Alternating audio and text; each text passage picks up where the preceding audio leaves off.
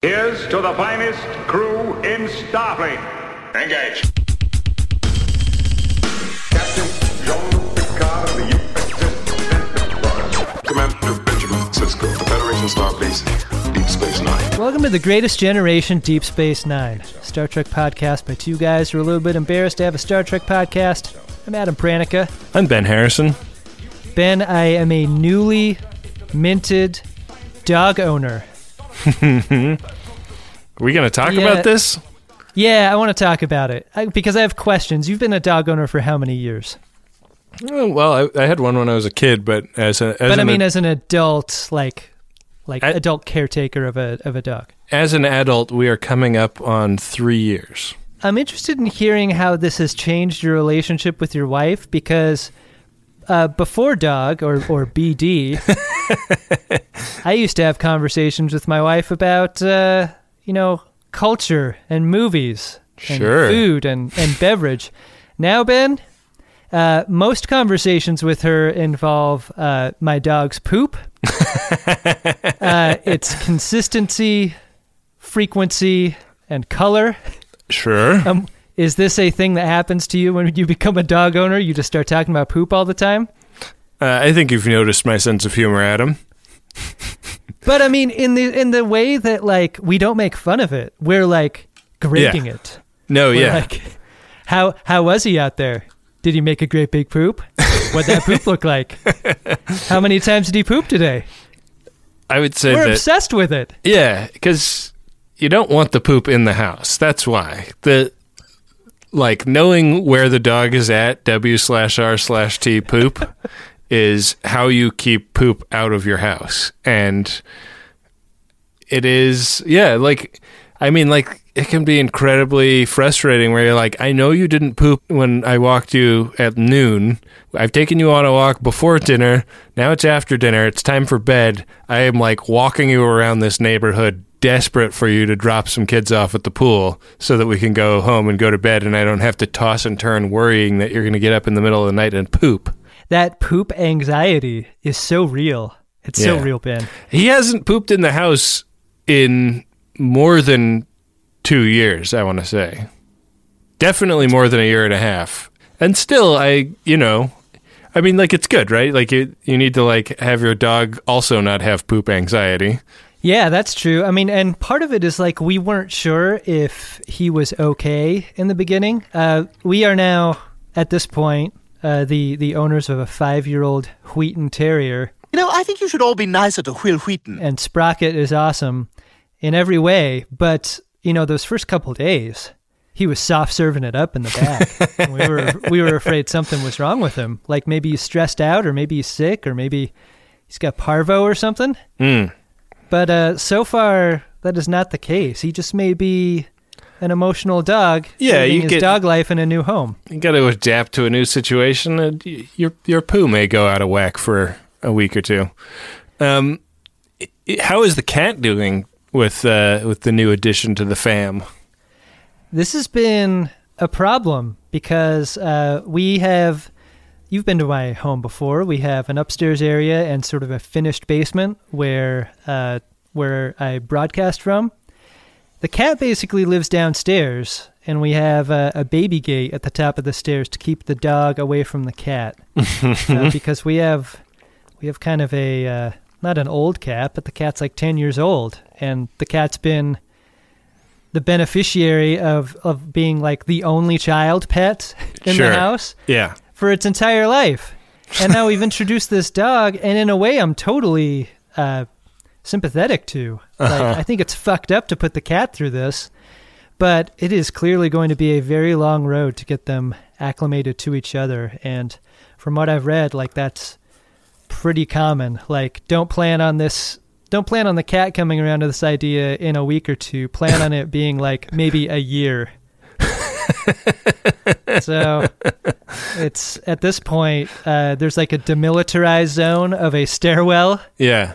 and cat downstairs dog upstairs living arrangement and uh, at this point i don't know what else to do about it I don't want to make you feel terrible, Adam, but uh, we got a dog after my cat had been a member of the family for four or five years when I was a kid, and she never forgave us.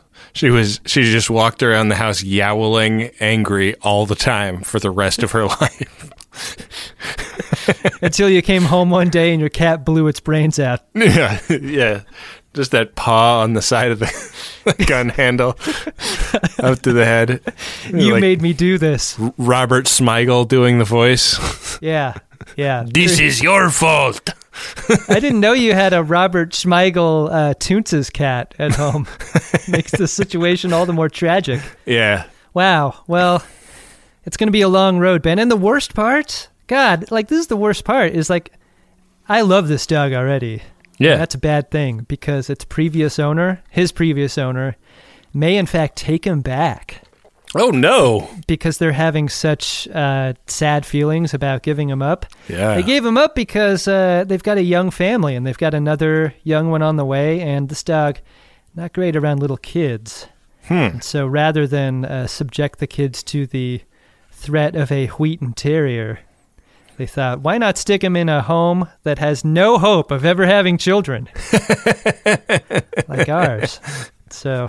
Uh, it may be by the time this episode comes out, uh, we may have had to give him back, which would be awful. I hope that doesn't end up happening. Yeah. Um, that would be a sad, sad Fifi.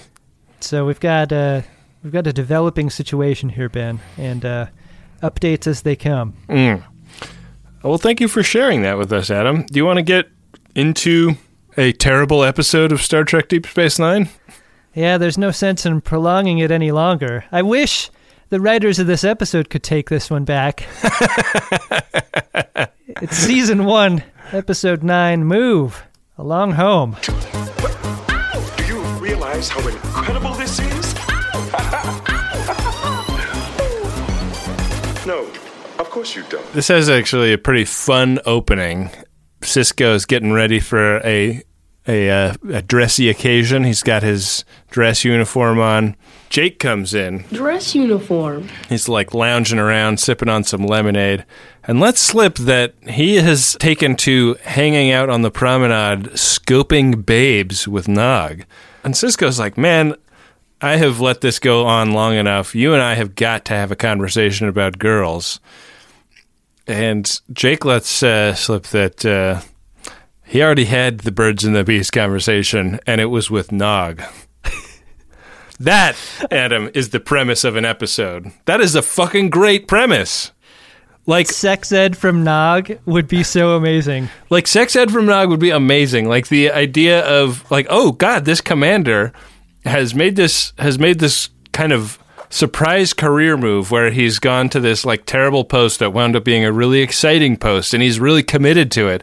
But a consequence of that is his young son is learning social and sexual mores from an alien who has a totally different set of values from him. Like, what a fascinating premise to kick off an episode. I love the idea that Nog pronounces body parts the way he pronounces human. Like, uh, this is the pubis mons. yeah, I love the idea of this, and it's such a tease that we really don't get any more after the fact. Uh, Jake lets slip a couple of things. Uh, he's 14 years old, and he's interested in Bajoran girls. And Jake, I see you. I see you, man. I'd see him into Bajoran women. You and Jake are, have have a lot in common. Both into Bajoran women, both very immature. How dare you? Sisko bitches about uh, not having worn the dress uniform in a couple of years. Ben, my question to you is Has it been since his wife's funeral that he's worn it? Wow. Because that is a heaviness that they don't speculate on. Yeah. But what if they had? Yeah, that would have been real, real sadsies. Yeah. Instead, we get like, uh, boy, I used to be a real fatso three years ago. this thing's uh, this thing's really dumpy now. All of a sudden, Baggy's quite fashionable on Bajor right now. Lemonade. Speaking of dress uniforms, Julian Bashir is apparently unaware of replicators. I'm positive I packed my dress uniform. I guess Bashir doesn't trust replicators uh, with respect to his uniform. Uh, in the same way most people don't trust it with their coffee. he's afraid he's going to get a real bitter dress uniform out of there. O'Brien's been away. The replicators are just not working great. O'Brien's still gone. Oh man, cut to O'Brien on Earth, like sleeping on uh, an inflatable mattress in uh, in his mother-in-law's guest room. like just getting shithouse drunk off of the pint of scotch that he bought. Yeah. How did I get here? Do you do you think that this is they wrote this into the script after the costume department got their wires crossed and couldn't couldn't get a dress uniform together in time, or do you think this was like original script material? Because if it's original script material, then whoever wrote the script doesn't understand the world that they're writing for. Yeah, I mean, I'm not sure either scenario is particularly interesting, unfortunately, you know? Well, it's interesting from the standpoint of did they write this scene in to explain why they screwed up or did did they make the mistake of not remembering that replicators exist when they were writing the script? I don't know. I'm, I'm sort of inclined to believe that this is just another in the case file of Julian Bashir, dopey doctor. he says he has one, and he just can't find it. You look fine, Julian. Relax. They're all standing here waiting for this alien delegation. These are the fir- this is the first diplomatic visit from wormhole aliens, gamma quadrant aliens, and uh, the folks that come through are sort of like sort of like if elves from Lord of the Rings got really into face tats. Forehead tats, yeah. It's like, eh, we we don't want to do loaf for like twelve people, so we'll just do some like markers on their foreheads. And These, these, guys, guys, are called the Wadi. yeah, and the Wadi are not interested in um, engaging in a complicated first contact scenario. They're like, we heard about Quark's. We want to go fuck around with some of the games. We're into games. They're sort of like that version of grandparent that only travels if it means going uh, from casino to casino. I don't know if you know this type of person. Are you two heading for Las Vegas? Yeah, we're gonna score. But yeah, like this is a type. Like, let's go down to New Orleans and do some riverboat gambling. Yeah.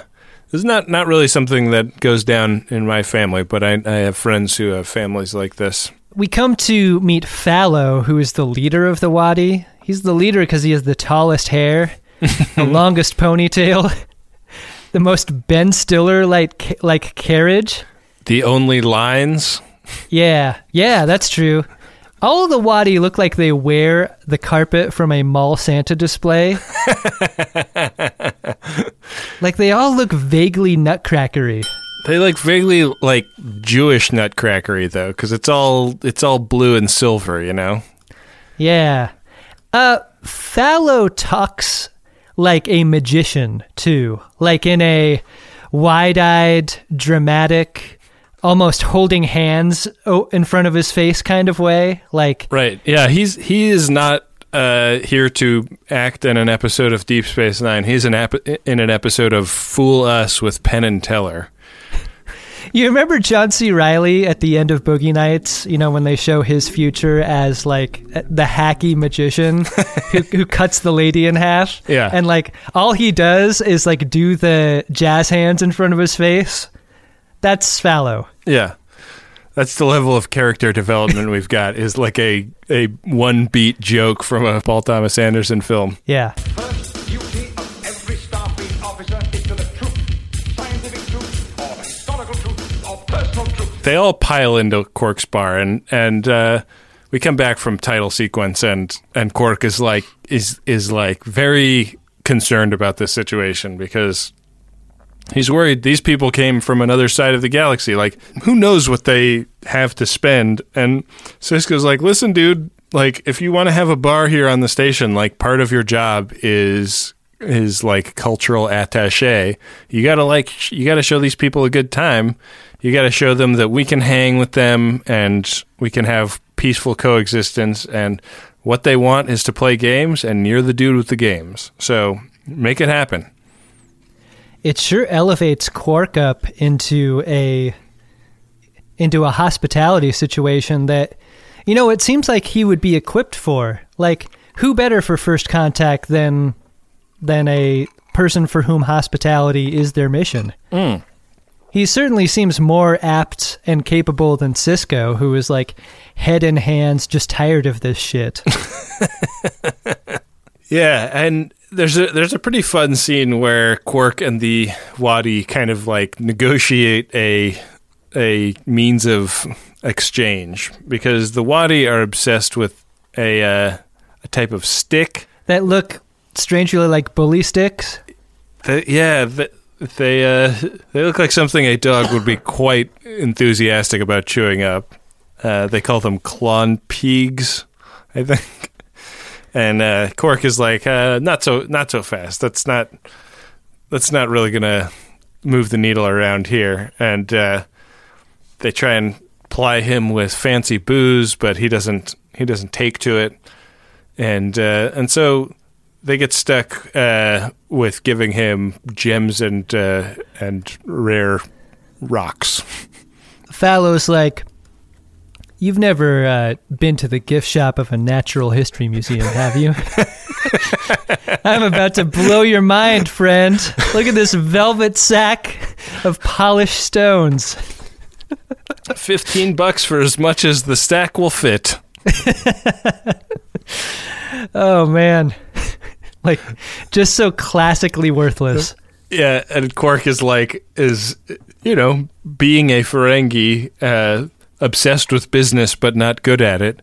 He yeah. thinks that these guys are whales, so he's like, send these men some drinks. Yeah, and it isn't long before they are sort of taking his pants and shirt and business in terms of their winnings. Like they are betting and winning and then doubling their bet and win- winning again. And Quark is really sweating them. Like this is not going well for Quark. I just looks at them I just like invited a dozen Rain Mans into my casino. I was actually going to try and make some uh, real money tonight, but in honor of Mike's alley-like return to the ring, I'll sit with you all for a while. Yeah, like in the beginning, Quark is like, "Oh, I got these fucking whales here. This is gonna be great." I'm gonna I'm gonna enrich myself off of their ignorance, and uh, the polished stone is on the other foot fairly quickly when uh, when the Wadi is really taking the house down. Quark is like, we gotta we gotta change the tide. I'm gonna change the Dabo girl out for a for a random Ferengi, and this random Ferengi starts hitting button buttons underneath the table. Uh, buttons. He's hitting buttons in a way that is so obvious that uh, that there's no possible way that Fallow could not detect that he's starting to be cheated here. Yeah, I just think I, I recently got a uh, a watch of the smart variety, and I was thinking about like the implications of it for cheating at gambling. Like if you can have something on your wrist that vibrates whenever you need it to, like you could you could very easily rig rig up a way to you know use it use it as a card counting aid. Hey, and the idea of just like a like a bright red button under the countertop being being how how Quark's Dabo table is rigged is just like give me a fucking break. And also, where's the Vegas gambling commission, you know? That's a great point. It's it's the most l- lowest rent form of cheating ever. Like there is far more sophisticated gambling cheating going on now. There's more sophisticated gambling cheating going on 50 years ago than there is on this station. It's a very strange choice in the script, and uh, the first of many. yeah. Fallow is rightly insulted by the idea that that this new relationship has borne out this cheating. Did I say first? I meant uh, first after the first dozen. Sure. Fallow's like, I got a game for you. I know I we said ga- we wouldn't be drinking during this episode, Adam, but I'm drinking. That's fair. Do what you have to do to get through it, man. I'm on a bunch of barbiturates. Oh, oh yeah.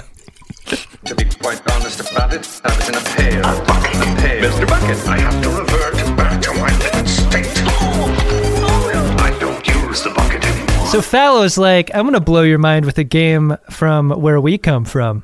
And he produces a box that upon opening it, like Q powers a giant board game into the room.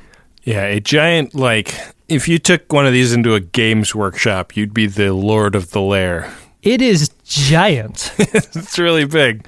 Turns out these are tabletop gaming elves. the game is called Chula, and it's a game that Quark is not made to know the rules of before playing. You're required to learn as you play.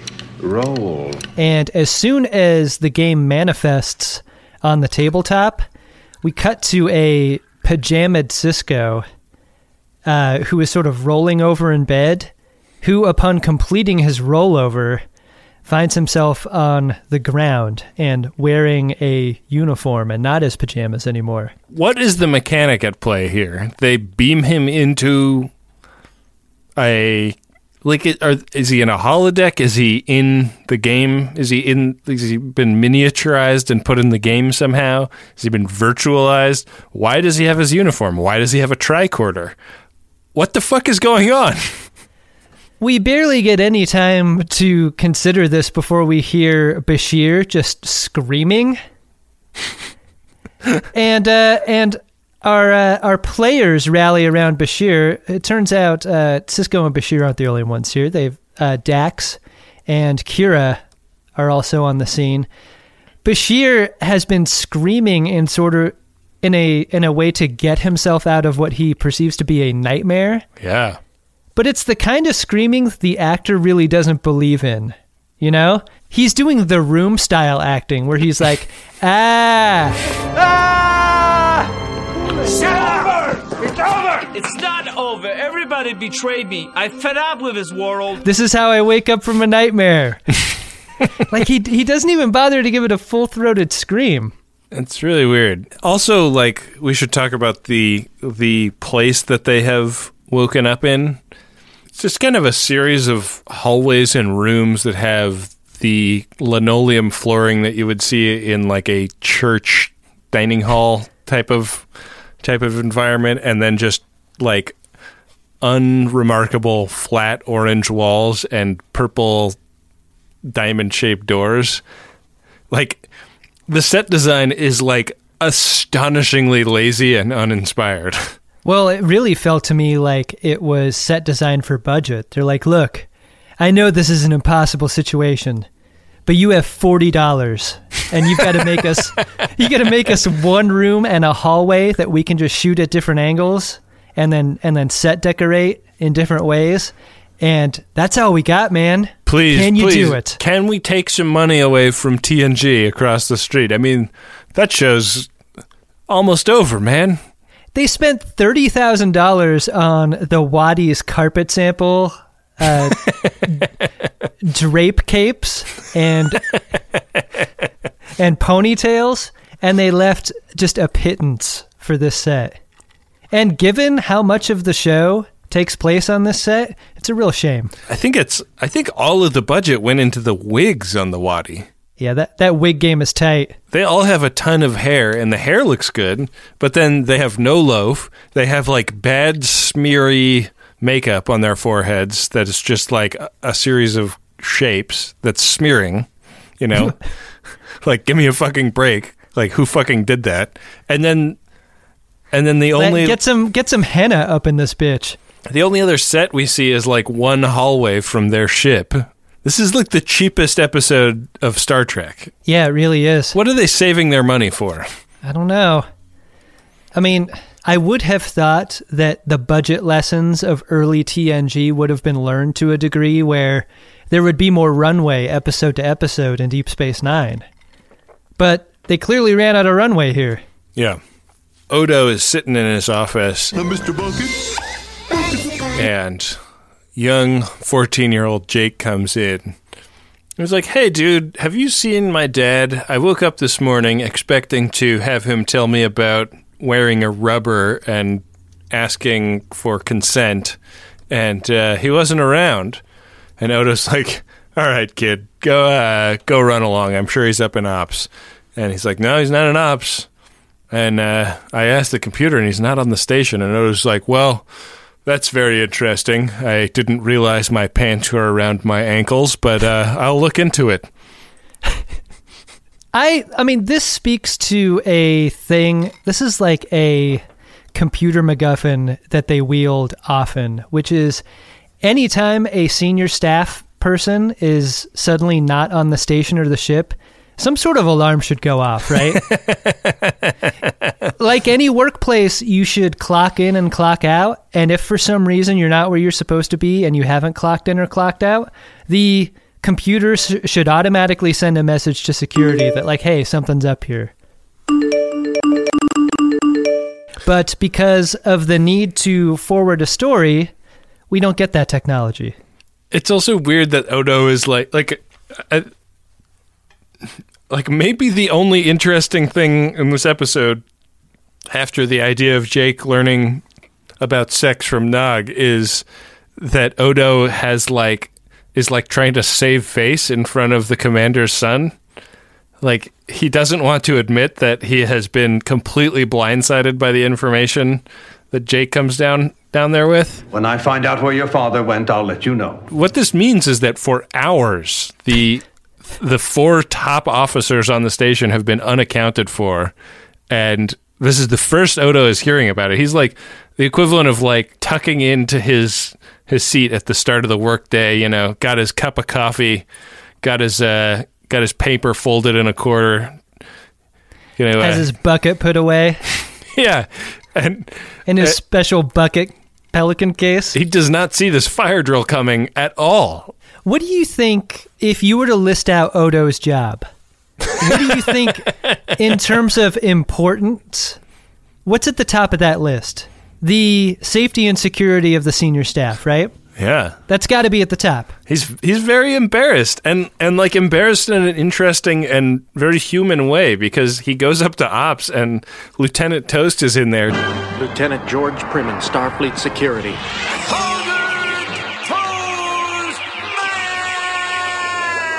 Just as just as blissfully ignorant of what's going on and Odo like lights into him like it is not Odo's fault but it's Lieutenant Toast's fault that they missed this. I heard that Wadi party went on all night.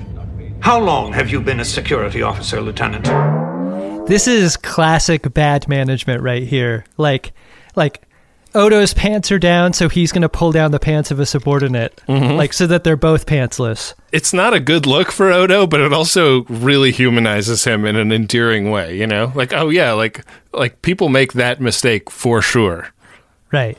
So back in Quark's bar, And just for those keeping track at home, that's the last interesting thing that happens in this episode. You may hit the forward thirty button about uh, about twenty times at this point.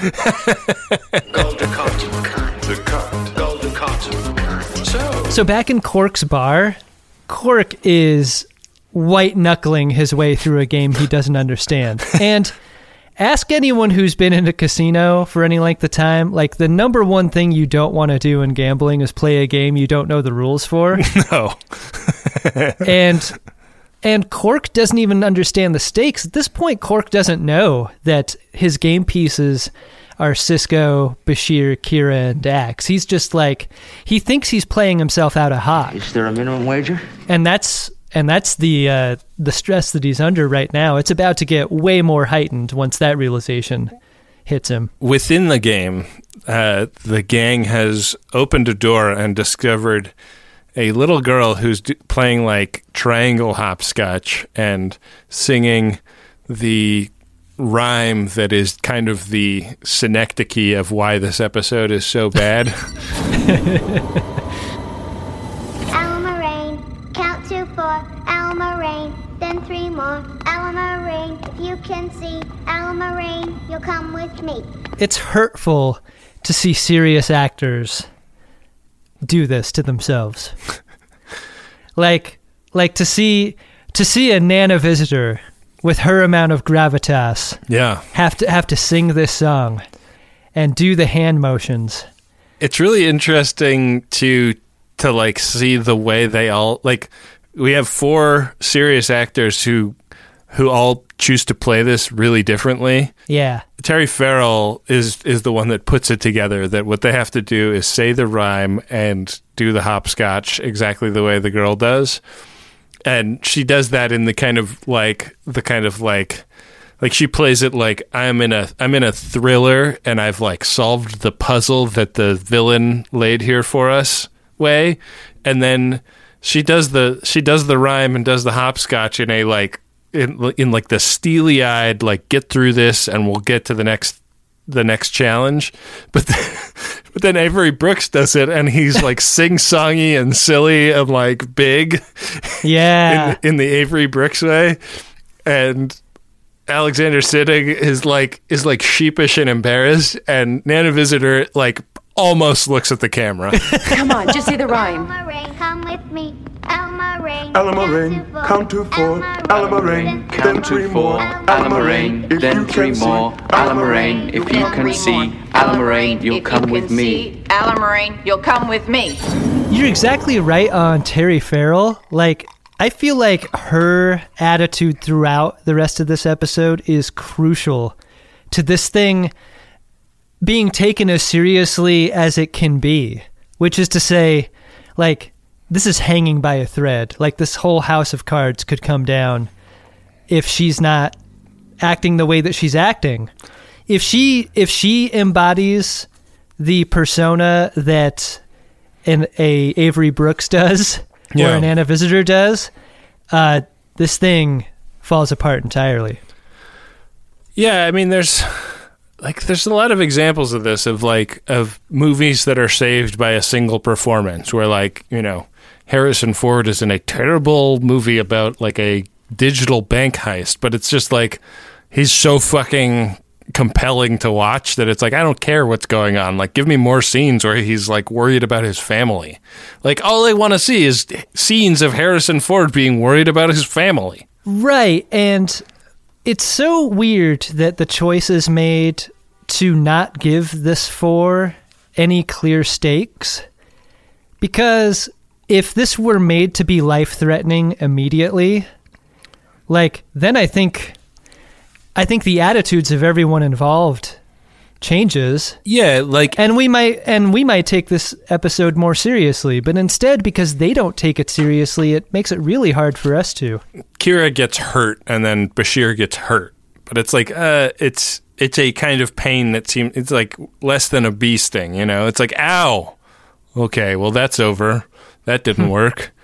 What should we do? And like Terry Farrell is really committed to like I know this script sucks, but let's like give it something like give it some performance to like get it get it going. You know, a really great example of this theme was in that what was it, the late '90s, early 2000s that that Sean Penn, Michael Douglas movie, The Game. Yeah. Like, how much were you wishing that this game was like that game? Are you going to spend the rest of the evening prying at that clown's mouth? A billion percent. God, me too. Like, you talk about stakes raising, and you know what I was hoping for was like a moment where sanity started to slip a little bit. Right. Everyone seems to maintain a level of competence, and the challenge of the game is so low throughout that that there's just never any stakes at all. Yeah, that's that's a great that's a great point. I mean, even like like they show up at like a cocktail party and the gimmick of the cocktail party is that there is smoke that's choking them and they have to drink the drinks at the cocktail party to like survive the smoke. And it's just like what is this about? Like what's the premise of this? Like at least The worst part about that scene is that even in like a like a Skyrim, for example, or like in a role playing game, Mhm. you're given choices to to choose from to to either save your life or die. But in that smoke room scene, there's only one choice. It's choose to to drink the drink or not. And that is so bullshit. Like there's no stakes to that either because what else are they going to do? If you don't drink the drink, you know you die. so we might as well try drinking the drink, and then that ends, ends up being the solution. This is like uh, this is like Candyland. Yeah, it's really simplistic. Do you think the makeup of the four, if you change the makeup of the four, do you think it improves the story? Like, what if, what if Jake is one of the four, or Nog even, to like tie it into the cold open, or like saddle them with someone who's weak? Right. That's It just uh, seemed like something was missing on on this part of the story. Yeah, I mean, it's just like, oh, it's got to be the four main characters while Odo runs around freaked out and Quark white knuckles it through the Yeah. through the game. But yeah, it's it's an episode with a fundamental flaw, which is it doesn't really understand the universe it's written for. Every man in this smoke party scene uh, looks like Jared Leto. so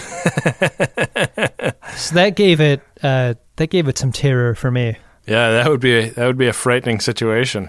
He just kept talking in one long, incredibly unbroken sentence, moving from topic to topic so that no one had the chance to interrupt. It was really quite hypnotic. hypnotic. So it's around this time that Odo and Lieutenant Toast have come up with the solution to the problem, which is that some like energy burst was detected on the Wadi ship. And so Odo kind of big dogs Lieutenant Toast into beaming him over to the Wadi ship. He's like, it's a, pretty fun bit of business where he he's, says, Oh, is it against Starfleet regulations to beam somebody over to an alien ship without permission? Well, I'm not in Starfleet. Sort of an amazing moment that you know Odo is like, look at me, I'm the captain now. On Deep Space Nine, he's the he's the senior in command at this point. Did Odo's makeup look like it had improved quite a bit to you? Uh, inconclusive, given the definitional constraints of of the program. It seemed smoother and more it, like a better version of what it's trying to be than uh, than previous episodes to me. Yeah. Um, but whatever. So he beams over to this ship and he like opens a couple of doors and uh, there's just like blinding bright light on the other side of him. And he goes through the doors and then he's just in Quark's bar. So apparently Quark's bar is on the Wadi ship. Or the Wadi ship have a pair of doors that beam you to Quark's bar. Or they had an idea that didn't make any sense and they just kept it in the script. Here's one for you, Ben. This is the moment where Odo realizes that uh, the Wadi are involved in the abduction of the crew people. Why doesn't Odo hold a phaser up to Falow's head and be like, "Return our crew people, asshole"? Yeah, Like, this is this no is not one a ever fun joke anymore. Falow. No. Yeah. He is never threatened for this. Like what is it under the under the guise of first contact protocol? You're not supposed to threaten a species that has kidnapped your people? Well, listen, they've only kidnapped four. If it was five, it would be a different conversation. That's the real. so. That's the that's the point where it kind of tips over into like unacceptable.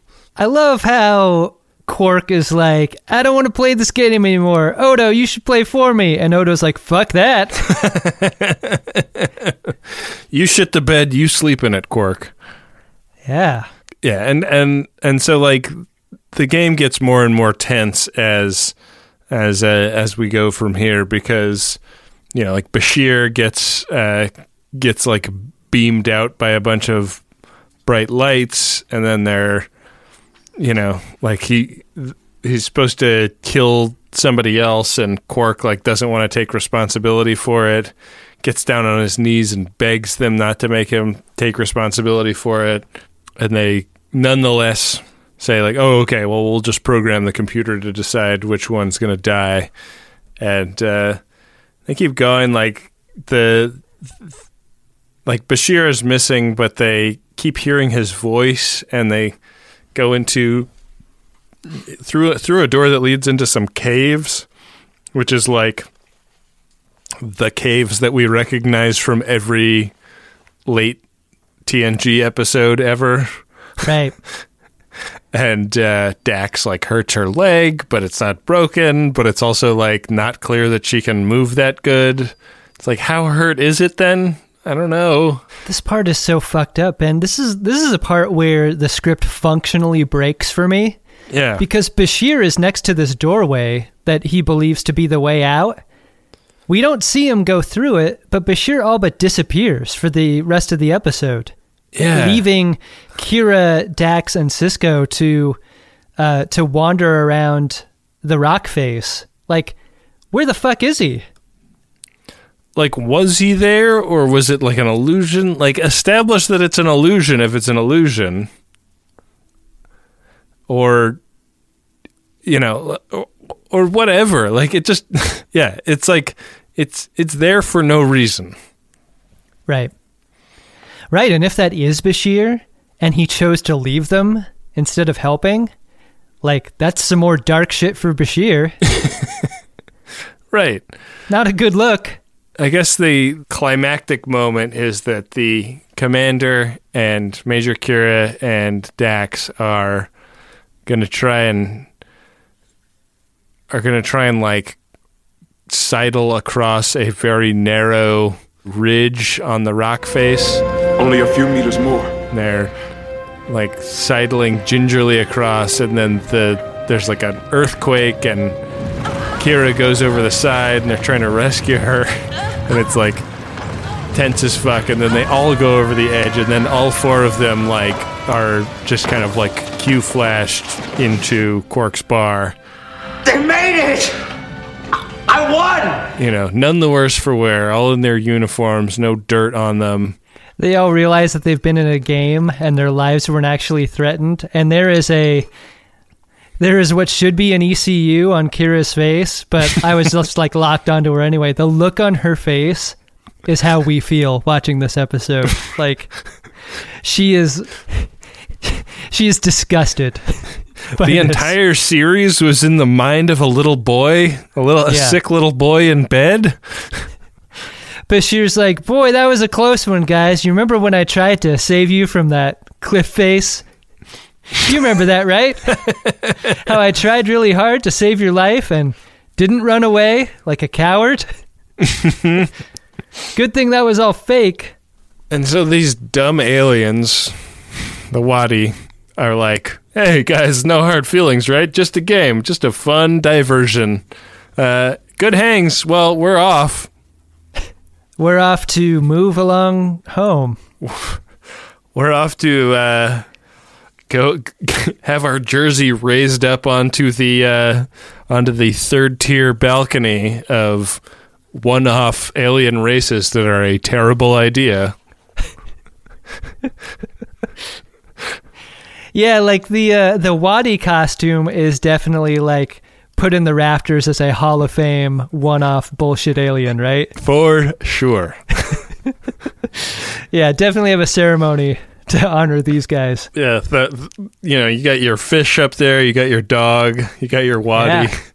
Yeah, all the greats. all the greats, all the great aliens. I can't believe I have to ask this, Ben, but did you like this episode? I loved it. It's actually kind of amazing to see a a TV show fail as spectacularly as this. Like, it's not fun to watch this episode, but it is interesting to watch it. Like, so many times, like starting from the first moment where Jake is like, is like, hey, I like, I know about girls. Nog told me. Like that is like th- they have so many times where an interesting idea or an interesting path presents itself that the episode could walk down and they go hard in the other direction. Like nope we're not going to be doing anything interesting. No none of the like insightful shit that we have come up with here is going to be paid off in any way. It's like it's it's just it's just like uh you know Flan- Flanagan's precept at work. It's great. There's a moment. There's a there's sort of a meta moment in this episode where Falow tells Quark, you know, look, uh, there are sort of two routes in this game. There's the safe route, uh, which is longer, and the more dangerous route, which is shorter. What would you like to do? Quark repeatedly chooses the safe route, and I feel like that's what the writers did too.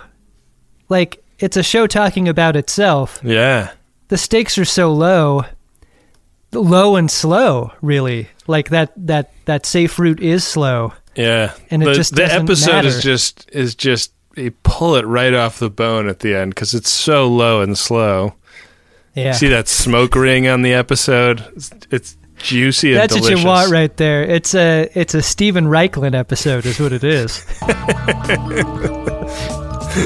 yeah, I Talk about going whole hog. I hated this episode. I hated it not because it it went it took a big swing and failed. I hated it because it was clearly broken. Like this was a busted episode that they still made. It it didn't even take a big swing. it has structural problems that don't make sense. Like it set the wiffle ball up on the tee ball and like attempted to bunt and missed. Yeah. Yeah, did not like. One thing I like a lot are the readings of our priority one messages. Ben, you want to check those out? I love that too. Priority one message from Starfleet coming in on secured channel. Need a supplemental income. Supplemental income? Supplemental. Supplemental. Yeah, it's extra. By the interest alone could be enough to buy this ship. Ben, our first priority one message is of a commercial nature. Message goes like this The first ep of Greatest Gen I listened to covered yesterday's Enterprise. And when Ben mentioned escape velocity near the end, I thought, have I found my people? if so, I'd like to invite you all to Space Game Junkie, a blog, YouTube channel, podcast where we gush about space video games, old and new. Whoa. We have new content Monday through Friday. Dang. A weekly podcast with developer interviews and regular events. Come join us at spacegamejunkie.com, and we can't wait to see you. Thanks, Ben and Adam. Space Game Junkie is a love letter to video games with spaceships, both old and new. Come join us to find space games you'll love to play. Dang. I love a space game, Ben. I love a space game too. Look at Um, Space Game Junkie doing content five days a week. How do they do it?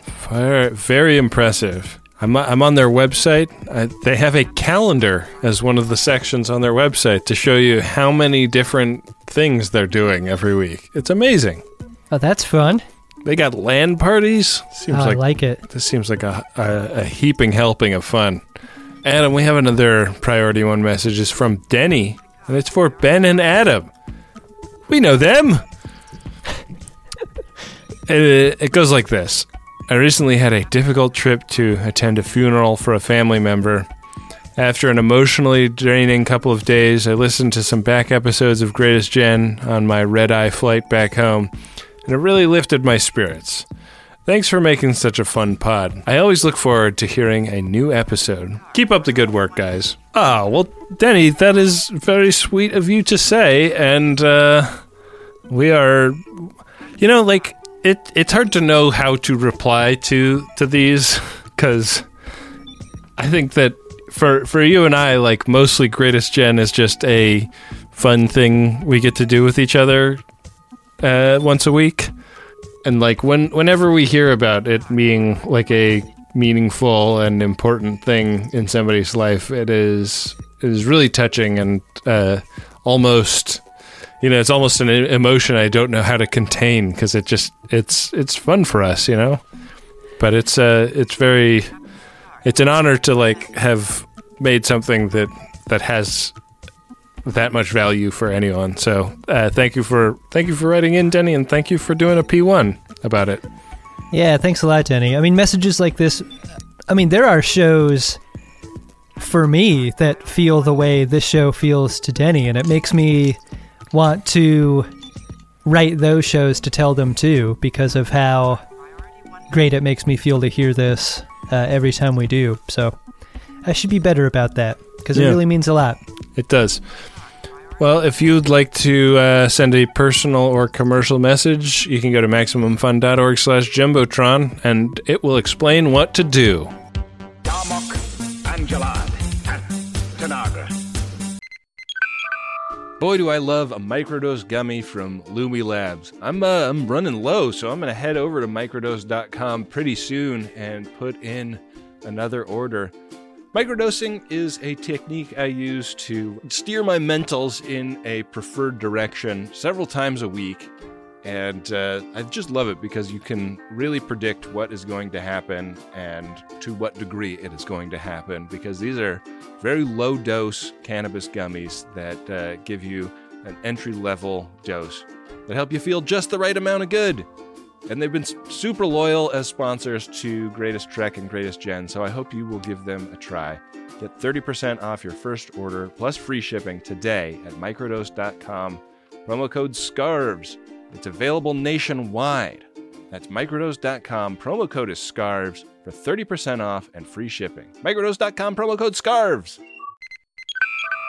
One of the amazing things about making The Greatest Generation is getting to see all of the cool creative stuff that the Friends of DeSoto make when we do a Code 47 episode. People send in handcrafted stuff all the time, and they send in their books, they send in paintings, they send in uh, crochet work. It's so cool. And uh, I want a few more of you to have websites to direct us to in those letters. I want you to put your beautiful work on display for the world so that when we get to look at it, we can tell people where to go to get a look at it themselves. And you don't have to know anything about building a website to build a website these days because you can use Squarespace. It'll look beautiful no matter what kind of device people are looking at it on. Hell, you can even sell stuff using a Squarespace website. Don't make your cool creative project captain's eyes only. Head to squarespace.com slash scarves for a free trial. And when you're ready to launch, use offer code SCARVES to save 10% off your first purchase of a website or domain. Back for another game. You know it. What's going on? Just one more week till Max Fun Drive. Hard to believe. It's been a heck of a year since the last one. We're now a worker owned co op. We raised $50,000 for charity last year. And we've added a bunch of awesome new shows. But do you think we're ready to do it again? Absolutely. Lovely new gifts are lined up. The episodes will be amazing, and wait till everyone hears the bonus content. Yeah, plus they know to go to MaximumFun.org slash newsletter, so they're getting all the news. Oh, like that meetup day is on Thursday, March 21st. Then what's bothering you? Me? Oh, nothing. We're all set for Max Fun Drive to start on Monday, March 18th. I just didn't want you to see this coming. Check. What? Hang on. Most of the plants humans eat are technically grass. Most of the asphalt we drive on is almost a liquid. The formula of WD 40 is San Diego's greatest secret. Zippers were invented by a Swedish immigrant love story. On the podcast Secretly Incredibly Fascinating, we explore this type of amazing stuff. Stuff about ordinary topics like cabbage and batteries and socks. Topics you'd never expect to be the title of the podcast Secretly Incredibly Fascinating. Find us by searching for the word secretly in your podcast app and at MaximumFun.org.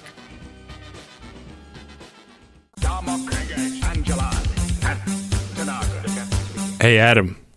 What's that, Ben? Did you find yourself a drunk Shimoda? Incredible. Drunk Shimoda! Sure did.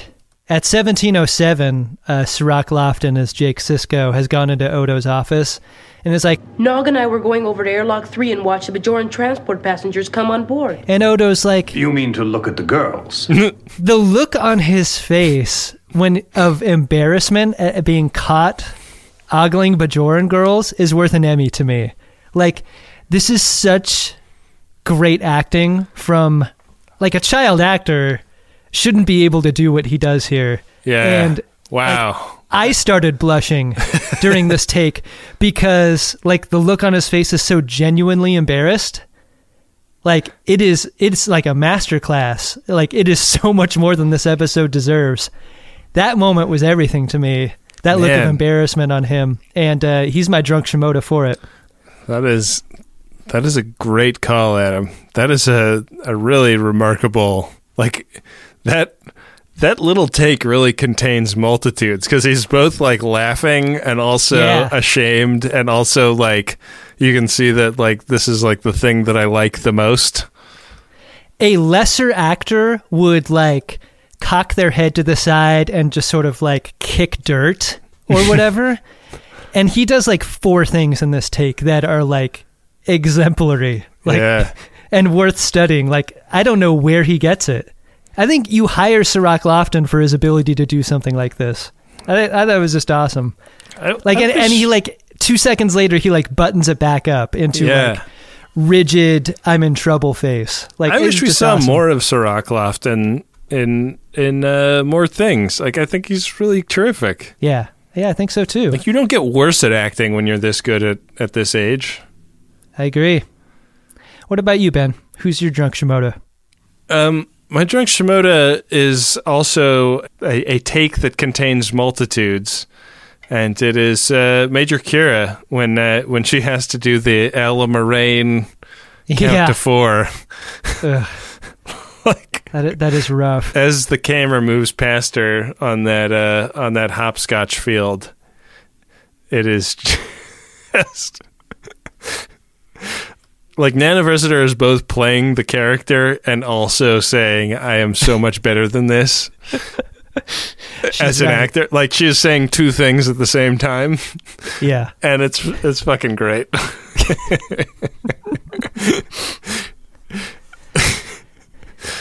Please tell me we have a better episode coming up next, Ben. The next episode is season one, episode 10, The Nagus. Quark is suddenly named leader of the Ferengi financial empire and discovers that he's not only popular, he's now a target for death. That's what popularity gets you, Ben. A bullseye.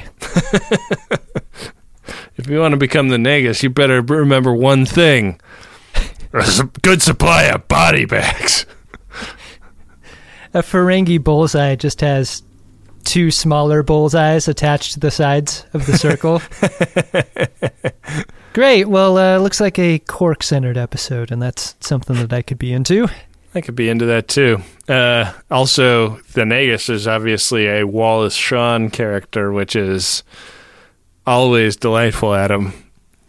Oh, did not know that. I Yeah. love a Wallace Shawn. Wallace Shawn, a uh, a recurring featured performer on Deep Space Nine, which is maybe the main thing about Deep Space Nine that is great. Fantastic. All right, do we want to find out if we're going to be drunk dopes during this Nagus episode? Roll them bones, Ben. It is a 10, Adam, so we will be avoiding drunkenness once again. Hmm. Two pinch showing. Oh, too bad. Fair enough. Well, uh, one thing we can't possibly avoid are the conversations that happen after each and every episode of Greatest Gen. Those happen over at Facebook at uh, one of two groups. There's sort of a public facing group where we post our shows and, and a private group that you need to apply for entry to, Ben, to prove that you're not a robot. And uh, all sorts of fun conversations happen there, the memeing of our jokes and whatnot. Just a great, great place on Facebook to talk about the show. We also do that over on Twitter using the hashtag GreatestGen, or I am as I am there as at Cut for Time, and you are there as at Benjamin R A H R. We should thank Dark Materia for our theme music and Adam Ragusea for the majority of the rest of the music you hear on the program. If you enjoy the show, go over to maximumfun.org slash donate and help support its production. And uh, while you're over there, check out the other shows on MaximumFun.org. There's some great ones. You got Lady to Lady, you got uh, My Brother, My Brother and Me, you got Judge John Hodgman, Jordan Jesse Go, Stop Podcasting Yourself, Baby Geniuses. They're adding new shows all the time. There's just a total total embarrassment of comedy gold over there, and uh, highly recommend you go check all that stuff out. Yeah, I recommend the same. With that, we'll be back at you next time with another great episode of another much, much better episode of Star Trek Deep Space Nine and another episode of The Greatest Generation Deep Space Nine that is inconceivable.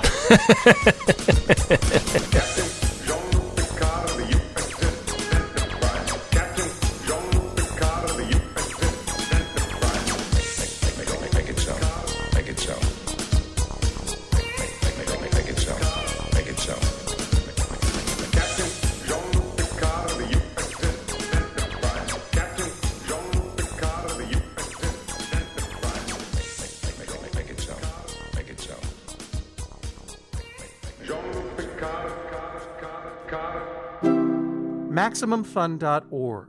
Comedy and culture. Artist owned. Listener supported.